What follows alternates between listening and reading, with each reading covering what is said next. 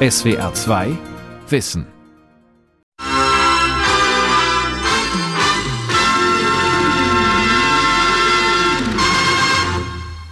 Guten Abend, meine Damen und Herren, zur aktuellen Kamera. Die aktuelle Kamera war einst das Flaggschiff des DDR-Fernsehens. Am 14. Dezember 1990 strich die Nachrichtensendung ihre Segel. Sie war fast 38 Jahre lang das unkritische Sprachrohr der SED-Parteiführung und hatte auch keine Probleme damit, in einer Sondersendung die wohl berühmteste Lüge der deutschen Nachkriegsgeschichte zu verbreiten. Niemand hat die Absicht, eine Mauer zu errichten. Wir sind für vertragliche Regelung der Beziehungen. Das ist der einfachste und der normalste Weg zur Regelung dieser Frage.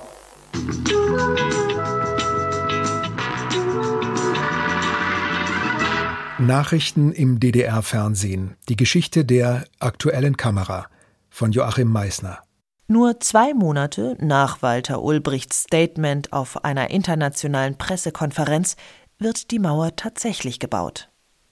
Das war selbst für die Redakteure und Nachrichtensprecher der AK, wie die aktuelle Kamera kurz genannt wurde, eine Überraschung. Klaus Feldmann fing 1961 gerade erst als Nachrichtensprecher an. Der 25-Jährige stand plötzlich im Zentrum des Weltgeschehens und vor einer großen Herausforderung. Ich habe am 13. August zum Beispiel die ganzen Deklarationen lesen müssen. Das war so überraschend auch fürs Fernsehen, dass da nichts vorbereitet werden konnte. Ich habe aus der Zeitung aus dem neuen Deutschland vorgelesen, diese kleine Schrift live, 40 Minuten hintereinander. Wie wir Ihnen bereits mehrmals ausführlich berichteten, fasste der Ministerrat der Deutschen Demokratischen Republik einen Beschluss über Maßnahmen zur Sicherung des Friedens zum Schutze der Deutschen Demokratischen Republik, insbesondere ihrer Hauptstadt Berlin, und zur Gewährleistung der Sicherheit anderer sozialistischer Staaten. Wörtlich verliest Klaus Feldmann in der aktuellen Kamera, was am Morgen in der Parteizeitung der SED im Neuen Deutschland steht. Er liest auf Papier aufgeklebte Ausschnitte aus dem Parteiorgan vor. Über Nachrichtentexte wie diesen zu diskutieren, war im Redaktionsalltag nicht vorgesehen. Weder am Tag des Mauerbaus und auch sonst nicht. Selbst die Redakteure hatten nicht viel Gestaltungsmöglichkeiten. Es gab ja diese offiziellen Meldungen, die von der Parteiführung kamen, also zum Beispiel alle Meldungen, die, die, die sogenannten Grenzverletzungen betraf. Also wenn einer wieder die DDR illegal verlassen hatte und an der Grenze es zu Komplikationen gab, zu Schüssen und so weiter, die wurden in der Agitationskommission des Zentralkomitees der SED geschrieben und das waren die sogenannten Wortlautmeldungen. An denen durfte nichts verändert werden. Im Nachrichtensystem der DDR war die sogenannte Agitationskommission von zentraler Bedeutung. Als Teil des Regierungs- und Parteiapparats stellte sie sicher, dass die Propagandaziele ins Volk getragen wurden. Die Kommission gab Richtlinien an die Zeitungen, den Rundfunk und das Fernsehen aus, worüber berichtet werden sollte. Zum Teil haben die SED-Mitarbeiter die Meldungen auch schon vorformuliert. Und wenn es eilig war, gab es eine Standleitung. Dann wurden über Telefon Nachrichten diktiert oder Korrekturen durchgegeben. Die Redakteure hatten relativ wenig Spielraum bei solchen Meldungen und wir als Sprecher sowieso nicht. Also da konnte man nicht eingreifen. Also zum Beispiel, man konnte nicht sagen, so wie das geschrieben ist, passt mir nicht, das nicht. Für den Zuschauer war das auch herauszuhören, so Jochen Staat vom Forschungsverbund SED-Staat an der Freien Universität Berlin. Der Politikwissenschaftler beschäftigt sich schon lange mit der aktuellen Kamera, die er auch live aus früheren Zeiten kennt. Also ich habe damals in West-Berlin gelebt. Wenn man die aktuelle Kamera gesehen hat, das war ja eine Verlautbarungssendung der Regierung. Und dort wurde verkündet, was die Regierung gerade für wichtig hält. Und man hatte den Eindruck, da sitzen sozusagen Automaten, die verlesen Nachrichten, die von der Regierung vorgegeben sind oder von, von der Partei vorgegeben sind. Als Automat hat sich der Nachrichtensprecher Klaus Feldmann nie gefühlt. An der Rundfunkschule in Weimar lässt er sich Mitte der 1950er Jahre zum Journalisten ausbilden. Danach erfüllt sich ein Lebenstraum. Feldmann wird Nachrichtensprecher beim Deutschlandsender des DDR-Hörfunks und landet schließlich bei der aktuellen Kamera. Auch wenn er dafür Teil eines Staatsapparates wurde, der alles vorschrieb und keine freie Berichterstattung zuließ. Ich war ja auch kein Feind der DDR ich war ja dafür für diesen Staat. Ich habe ihn versucht, nach meinen Kräften mit aufzubauen und ein vernünftiges Fernsehen zu machen. Zumindest von der Darstellung her auch eine vernünftige Nachrichtensendung zu machen. Das war meine Aufgabe, die ich vertraglich zu erfüllen hatte. Und das habe ich eben versucht, nach bestem Wissen und Gewissen zu machen. Wie Klaus Feldmann ging es vielen Kolleginnen und Kollegen bei der aktuellen Kamera. Auch wenn nicht alle Parteimitglieder waren, so wollten viele der Redakteure, Sprecher und Techniker zumindest in den Anfangsjahren der DDR am Aufbau eines in ihren Augen besseren Deutschlands mitwirken. Das Schlimmste war, dass wir sehr viele Dinge verkündet haben, die eigentlich kein Menschen interessiert hat die so nebensächlich waren, zum Beispiel eben diese ewig langen Berichterstattungen über statistische Jahresberichte über die Produktion in der also erst einmal hatte kein normaler Mensch eine Vergleichsmöglichkeit, was da war. Und dann war es im Grunde äh, genommen auch kontraproduktiv. Es wurde mitgeteilt, was alles produziert wurde. Aber es gab es nicht. Alle Kollektive haben mit großem Elan und Engagement an der Erfüllung ihrer Aufgaben gearbeitet. So wurden 1000 Oberflächenwellenfilter über den Plan hergestellt. Das sind genau 1000 Farbfernsehgeräte mehr für die Bevölkerung. Fernsehgeräte, die sich kaum jemand leisten konnte. Der ehemalige aktuelle Kamerareporter Michael Schmidt hat sich für SWR2 Wissen den Fernsehbeitrag über einen volkseigenen Betrieb für die Herstellung von Fernsehern noch einmal angesehen. Er hat selbst viele Beiträge für die Nachrichtensendung gemacht und kennt die Art und Weise, wie damals gearbeitet wurde, sehr genau und auch, worauf es damals wirklich ankam. Eine entscheidende Information fand weder im Bild noch im Text statt, nämlich die fand in einem Insert statt, in einem Untertitel, wo nämlich mitgeteilt wurde, dieser Gesprächspartner ist Parteitagsdelegierter. Und das ist ja der entscheidende Punkt. Deshalb ist er auch hingeschickt worden, um einen Parteitagsdelegierten zu interviewen. Weil über diesen Menschen sollte natürlich auch deutlich gemacht werden, Sie sind die Spitze der Bewegung. Sie setzen sich ein für was Neues. Sie setzen sich ein für die Konsumgüterproduktion und, und, und. Und damit das nicht zum Reinfall wird, suchten die Nachrichtenleute gezielt Vorzeigebetriebe im Sinne des Staates aus. Michael Schmidt hat noch vor Augen, wie so eine Recherche begann. So, dann sind wir da hingefahren, wir in dem Fall Kameramann und Assistent und ich, und haben uns mit dem Betriebsleiter getroffen oder mit dem Parteisekretär oder mit beiden häufig oder mit dem Gewerkschaftsverantwortlichen und sind mal die Lage der jeweiligen Firma in dem jeweiligen Betrieb durchgegangen. Aber nicht, um über die Probleme in den jeweiligen Firmen zu berichten, sondern oft genug von geschönten Zahlen. Ein offenes Geheimnis für alle Beteiligten die haben die Gelegenheit genutzt, wenn sie Vertrauen hatten zu uns, haben ihr Herz ausgeschüttet, um am Ende dann zu sagen, siehst du, so geht's mir. Und über all das kannst du sowieso nicht berichten. Komm, wir trinken noch einen Kaffee oder einen Schnaps oder beides. Und am liebsten wäre mir, wir lassen die Sache sein. Seit Ende der 1960er Jahre war die Sektion für Journalistik an der Universität Leipzig de facto die einzige Ausbildungsstätte. Damit waren Nachwuchsjournalisten leicht auf Parteilinie zu bringen. Zwar fand auch eine umfassende und handwerklich solide journalistische Ausbildung statt, aber für die Auswahl zum Studium war die staatsbürgerliche Eignung maßgeblich. Das bedeutete, die Partei bestimmte, wie und was zu berichten war. Für das einstige SED-Mitglied Michael Schmidt auch rückblickend ein besonderes Ärgernis. Ich muss heute immer noch sagen, wer DDR-Journalismus erlebt hat, der hat doch allen Grund, ihn zu kritisieren. Das war mir klar. Ich habe ja auch einen privaten Freundeskreis gehabt, jeder wusste, wo ich arbeite. Und mir war die Kritik sehr wohl vertraut. Ich war ja selbst ein kritischer Zeitgenosse.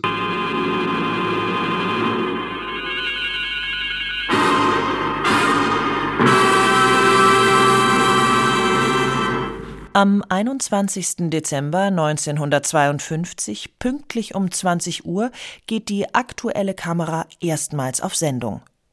Fünf Tage bevor die Tagesschau im Westen Premiere feiert. Damit ist die aktuelle Kamera die älteste deutsche Nachrichtensendung im Fernsehen. Das Datum ist kein Zufall. Es ist der Geburtstag des sowjetischen Diktators Stalin. Übertragen wird aus Adlershof, einem Stadtteil im Südosten von Berlin. In ihren frühen Jahren war die aktuelle Kamera noch kein Sprachrohr der SED. Doch bald schon erahnt die SED das wahre Potenzial des neuen Mediums für Propagandazwecke. Schnell lernen die Verantwortlichen, Kritik zu unterdrücken, indem Ereignisse zum Beispiel gar nicht erst gezeigt oder in ihrer Bedeutung runtergespielt werden.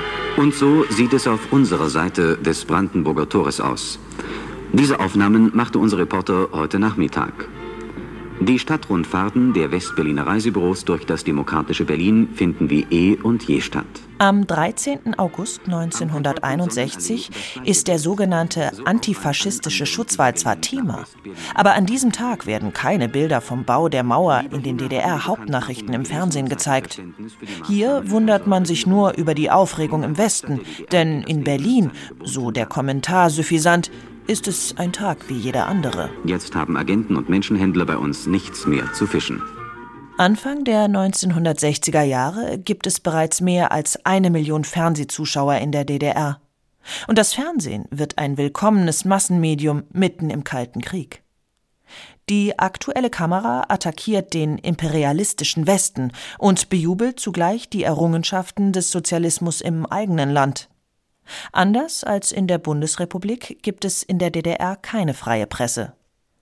Gemäß den Statuten der SED untersteht die Presse der Partei. Das galt für Zeitungen wie Das Neue Deutschland, den Rundfunk und natürlich auch für die aktuelle Kamera. Die Partei gab die Grundlinie vor, der alle anderen Medien zu folgen hatten.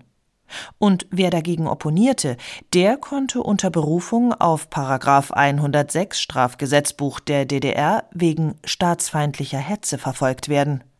Ein Gummiparagraph, mit dem sich beinahe jede kritische Äußerung ahnden ließ. Redakteure und Autoren waren nicht frei in ihrer Wortwahl. Bestimmte Begriffe waren tabu, wer sie dennoch gebrauchte, erregte Verdacht, wie der ehemalige Nachrichtensprecher Klaus Feldmann sich erinnert. Zum Beispiel Mauer gab es damals überhaupt nicht. Es war der antifaschistische Schutzwall. Grenze konnte man noch sagen und so, aber Mauer, eine Mauer gab es nicht. Man hat mal Mauer äh, als Zitat benutzt, aber ansonsten in der eigenen Berichterstattung als Wortwahl wurde Mauer nicht benutzt. Vor Abweichungen vom vorgegebenen Text hatten Partei und Staatssicherheit große Angst ebenso vor Kontakten und einer möglichen Einflussnahme durch westliche Journalisten und Agenten, was für die Stasi mitunter das gleiche war. Das erzählt Jochen Staat bei einem Besuch in seinem Institut Forschungsverbund SED-Staat in Berlin-Dahlem. Der Politikwissenschaftler hat für die ARD die Aktivitäten der Stasi in den Medien von Ost und West untersucht. Bei der aktuellen Kamera stieß er auf eine skurrile Geschichte, die mit einem Lied begann die misstrauten Leuten, die absolut linientreu waren, aus unterschiedlichsten Gründen. Zum Beispiel gab es eine Sprecherin, Angelika Unterlauf, da hat ein RIAS-Redakteur, ich glaube 84 war das, ähm, der hat äh, ein Lied geschrieben, wo er sie anhimmelt in diesem Lied, Angelika im Ostkanal mit ihren braunen Augen. 17 Uhr im Ostkanal, dunkle Augen sehen mich an was du sagst, das klingt banal. Aber darauf kommt's nicht an. Angelika Unterlauf gehörte neben Klaus Feldmann zu den beliebtesten Gesichtern der aktuellen Kamera. Die Sprecherin hatte es wohl auch dem Redakteur Klaus Heilbronner vom Westberliner Radiosender Rias angetan. Allerdings war sein Lied weniger eine Liebeserklärung, Vielmehr war es auch ein Zeugnis des Kalten Krieges und seiner Auswirkungen auf die Menschen in einer geteilten Stadt. Der Song kritisierte auch die Trennung der Menschen durch die Mauer. Ich bin hier und du da drüben. Wie lebst du in deiner Welt? Angelika, Angelika, vom Fernsehen in der DDR. Du erscheinst zum Greifen nah und doch bist du so fern, Angelika. dann hat jemand auch an ihrer Haustür Blumen hinterlegt. Ne? Die Stasi hat einen riesigen Überwachungsvorgang äh, gestartet, weil sie erstens ähm, der Meinung war, dass hier mit diesen Blumen irgendein Kontakt hergestellt würde zu diesem Redakteur vom Rias, ja, dass der das vielleicht gebracht hätte. Also sie wollten rauskriegen, wir haben wochenlang diese Gegend um das Haus überwacht, um zu sehen, wer bringt Blumen. Ohne Erfolg, wie Jochen Staat anhand der Akten rekonstruieren konnte. Er und sein Team im Forschungsverbund konnten sich zunächst nicht erklären, weshalb die Stasi die aktuelle Kamera überwachte. Schließlich befürworteten die Mitarbeiter überwiegend das sozialistische Staatsmodell der DDR. Und deswegen fanden wir es absurd, dass dort nun so eine intensive Überwachung stattfand in dem Bereich der aktuellen Kamera durch das Ministerium für Staatssicherheit. Wir haben dann versucht, das nachzuvollziehen, warum ist es gemacht worden. Und da stößt man dann im Rückgriff auf die Geschichte, äh, stößt man auf den Prager Frühling. Die Tagesschau vom 21. August 1968 berichtet über den Einmarsch der Warschauer Paktstaaten in der Tschechoslowakei. Der Westen ist schockiert. Noch Tage zuvor konnten die Zuschauer sehen, wie Prager Studierende und Bürgerinnen und Bürger friedlich miteinander über politische Reformen diskutierten und ihren Präsidenten Alexander Dubček bei seinen Bemühungen um einen Sozialismus mit menschlichem Antlitz unterstützten. Nun plötzlich furchtbare Nachrichten. Schützenpanzerwagen fuhren auf. Die Leute wurden abgedrängt. Eine halbe Stunde später kamen einige hundert Jugendliche mit Nationalfahnen und demonstrierten. Einer stieg auf einen Panzer. Wir versuchten mit den Soldaten zu diskutieren. Plötzlich wurde in die, zunächst in die Luft geschossen und dann in die Menge. Es gab zwei Tote. Der Demonstrationszug zog mit einem blutigen Fahnentuch wieder weg. War der Westen von der Gewaltbereitschaft der sogenannten Bruderländer entsetzt, jeglichen Reformwillen zu unterdrücken, so war die DDR aus einem ganz anderen Grund bestürzt. Das hat in der DDR und vor allem in dem Bereich der Sicherheitsbehörden und Sicherheitsinstitutionen großen Schock ausgelöst. Dass nun über den Rundfunk, den sie meinten, als Staatsrundfunk zu kontrollieren, in ihrem Bruderland CSSR die Botschaften des äh, Prager Frühlings verbreitet wurden. Und äh, es hat eine starke Rolle auch gespielt in der CSR, dass das im Rundfunk und Fernsehen so war, dass dort die Reformer saßen unter den Journalisten. Die DDR-Medien schwiegen die Vorkommnisse im Nachbarland entweder tot oder denunzierten sie als schändliche Taten des Klassenfeindes. Dabei wurde der Prager Frühling zum Trauma der SED-Partei und Staatsführung. Denn die Regimekritiker in der Tschechoslowakei, die sich gegen die von Moskau verordnete Parteidiktatur im eigenen Land wehrten, verbreiteten ihre Parolen nicht nur auf der Straße. Die Reformer saßen auch im Rundfunk und sendeten ihre Ideen ins ganze Land. Und was in Prag passieren konnte, so fürchtete die DDR-Führung, könnte auch bald in Ostberlin geschehen. Das hat sie geschockt, dass nämlich der, also in deren Verständnis, der Feind plötzlich in der Zentrale ihrer Übermittlung dessen, was sie als Agitation und Propaganda verstanden, dass dort plötzlich der Feind auftauchen könnte und die feindlichen Nachrichten verbreiten könnte. Und so wurden einerseits in verstärktem Maße inoffizielle geheime Mitarbeiter angeworben, die im Rundfunk und Fernsehen tätig waren, um genau das zu verhindern, was in Prag passiert war und andererseits machten Menschen Sendungen, die davon keine Ahnung hatten. Mitunter war es Erich Honecker selbst, der Meldungen redigierte, wenn es ihm notwendig erschien. In der Kooperation Rogäsen in der Mark Brandenburg lag der Ernteschwerpunkt aus Witterungsgründen heute auf der Grasmaat. Auf einem Drittel der Anbaufläche wird hier Futter produziert, rund 380 Dezitonnen pro Hektar. Hinter diesem unbedingten Anspruch der SED auf das Meinungsmonopol steht ein Erziehungsgedanke. Danach hat die Presse die Aufgabe, die Massen mit den Ideen der kommunistischen Partei zu belehren. Durch Agitation und Propaganda soll den Bürgern klargemacht werden, warum bestimmte politische Maßnahmen notwendig sind. Widerspruch war nicht vorgesehen, so der Politologe Jochen Staat. Dieser Gestus äh, bedeutete, dass sie der Meinung waren, die Führung der Partei hat die Weisheit gepachtet. Und dieses Denken lässt im Prinzip keine Pluralität zu. Also der Gedanke, dass man jetzt sagen würde, ja, wir haben jetzt hier ein Problem, lasst doch mal drei verschiedene Meinungen zu diesem Problem uns diskutieren. Der Gedanke war diesen Leuten vollkommen fremd. Das hielten sie für Liberalismus. Die Partei, die Partei, die hat immer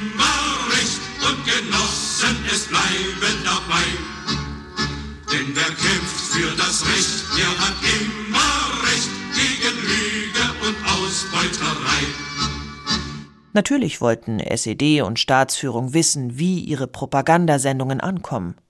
Wie der Westen führte dazu auch die DDR eigens repräsentative Umfragen durch, um die Einschaltquote zu ermitteln. Im Deutschen Rundfunkarchiv in Potsdam finden sich nach wie vor die Unterlagen. Jörg-Uwe Fischer ist für sie zuständig. Für die 80er Jahre lässt sich ein Jahresdurchschnitt von circa 10,75 Prozent errechnen.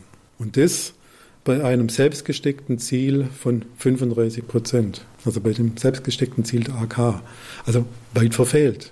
Fischer hat aus den Beständen der Archive des ehemaligen Hörfunks und Fernsehens der DDR einige Dokumente herausgesucht, mit einem niederschmetternden Ergebnis für die AK, die aktuelle Kamera. So ging bereits Ende der 60er Jahre die Zuschauerquote kontinuierlich nach unten.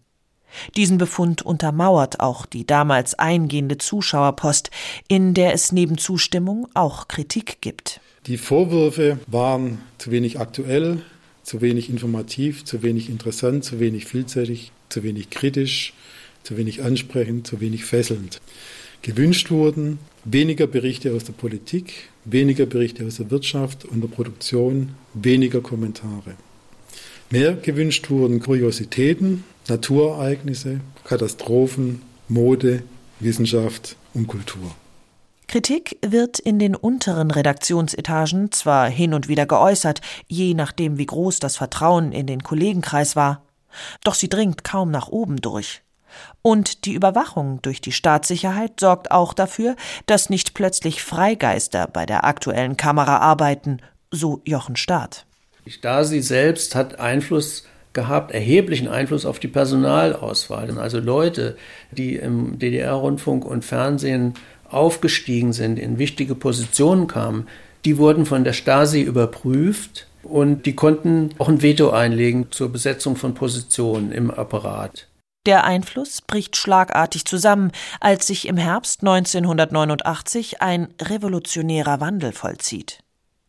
Als der Fernsehjournalist Michael Schmidt am 17. Oktober 1989, nur wenige Wochen vor dem Mauerfall, den Auftrag erhält, an die Humboldt-Universität in Berlin zu fahren, weiß er schon, dass sich dort für diesen Tag Unerhörtes ankündigt. Ich hatte also Dienst als Reporter und am späten Vormittag kommt die Information. Heute Nachmittag, am späten Nachmittag trifft sich an der Humboldt-Uni in Berlin im Auditorium Maximum treffen sich ganz viele Studenten und möglicherweise geht es um die Auflösung der FDJ, also der Freien Deutschen Jugend, der Jugendorganisation der DDR an der Universität und das wäre ja wohl ein Ding.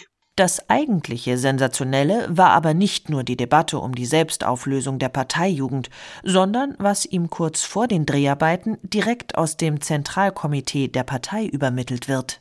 Und während ich mich also mit den Leuten vor Ort unterhalten habe, Kameramann immer dabei, kommt mit mal atemlos ein Jugendfreund von der FJ-Kreisleitung in unseren Raum reingelaufen und sagt, du bist doch der Genosse Schmidt von der aktuellen Kamera. Ja, der bin ich. Ich soll dir was ausrichten aus dem ZK, aus dem Zentralkomitee. Oh, denke ich, was ist denn nun los? Ihr könnt, egal wie das hier ausgeht heute Nachmittag, über alles berichten, was hier passiert heute. Das lässt sich Michael Schmidt kein zweites Mal sagen und macht seinen Aufsager für die Abendausgabe der aktuellen Kamera in ungewohnt offener Tonlage. Der Jugendverband, in den vergangenen Tagen übrigens merklich aktiver geworden, schlägt vor, nachzudenken über neue Elemente unmittelbarer Demokratie, zum Beispiel einen gewählten Studentenrat. Größere Souveränität und Toleranz in weltanschaulicher Auseinandersetzung seien unbedingt notwendig. Viele Journalistinnen und Journalisten in der DDR, die mit dem Medienwesen unzufrieden waren, erlebten nun mit dem Mauerfall eine Situation, in der sie sehr viel experimentieren konnten. Plötzlich konnten sie in Fernsehen und Radio Berichte machen, die vorher unmöglich gewesen sind, erinnert sich Michael Schmidt.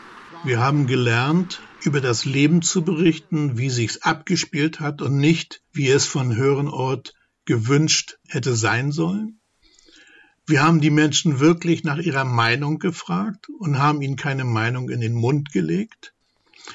Wir waren offen für andere politische Meinungen und Haltungen und haben nicht jeden Andersdenkenden denunziert als Vaterlandsverräter oder als Klassenfeind. Wir sind insgesamt offener geworden, haben uns auch intern deutlicher die Meinung gesagt und am Ende ist ein Produkt rausgekommen, vor dem wir uns nicht verstecken brauchten und für das wir uns nicht schämen mussten.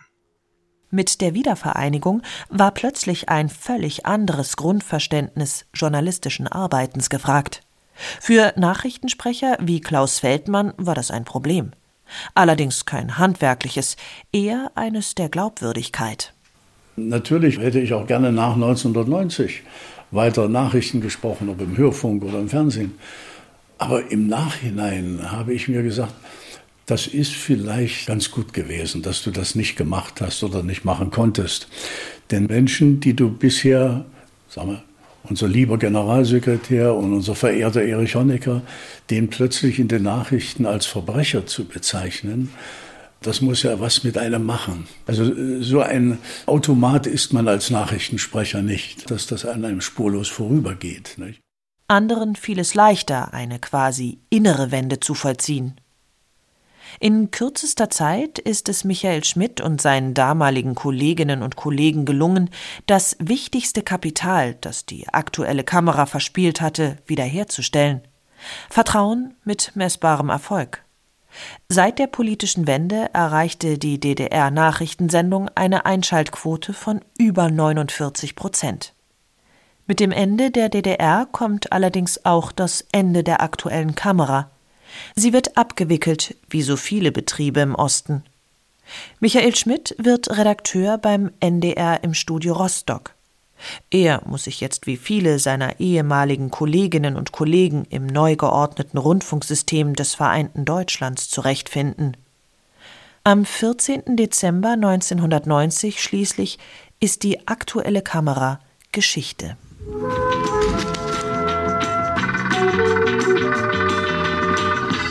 Seit 1952 gibt es die aktuelle Kamera. Mit den Jahren wechselten auch die Vorspänne. Seit mehr als zwölf Monaten haben wir diesen Auftakt. In wenigen Minuten wird er zum letzten Mal als Abspann zu sehen sein. Deutschlands älteste Fernsehnachrichtensendung verabschiedet sich. SWR 2 Wissen. Die Geschichte der aktuellen Kamera von Joachim Meisner. Sprecherin Angela Neis, Redaktion Vera Kern, Regie Tobias Krebs. Ein Beitrag aus dem Jahr 2020. SWR 2 Wissen. Manuskripte und weiterführende Informationen zu unserem Podcast und den einzelnen Folgen gibt es unter swr2wissen.de.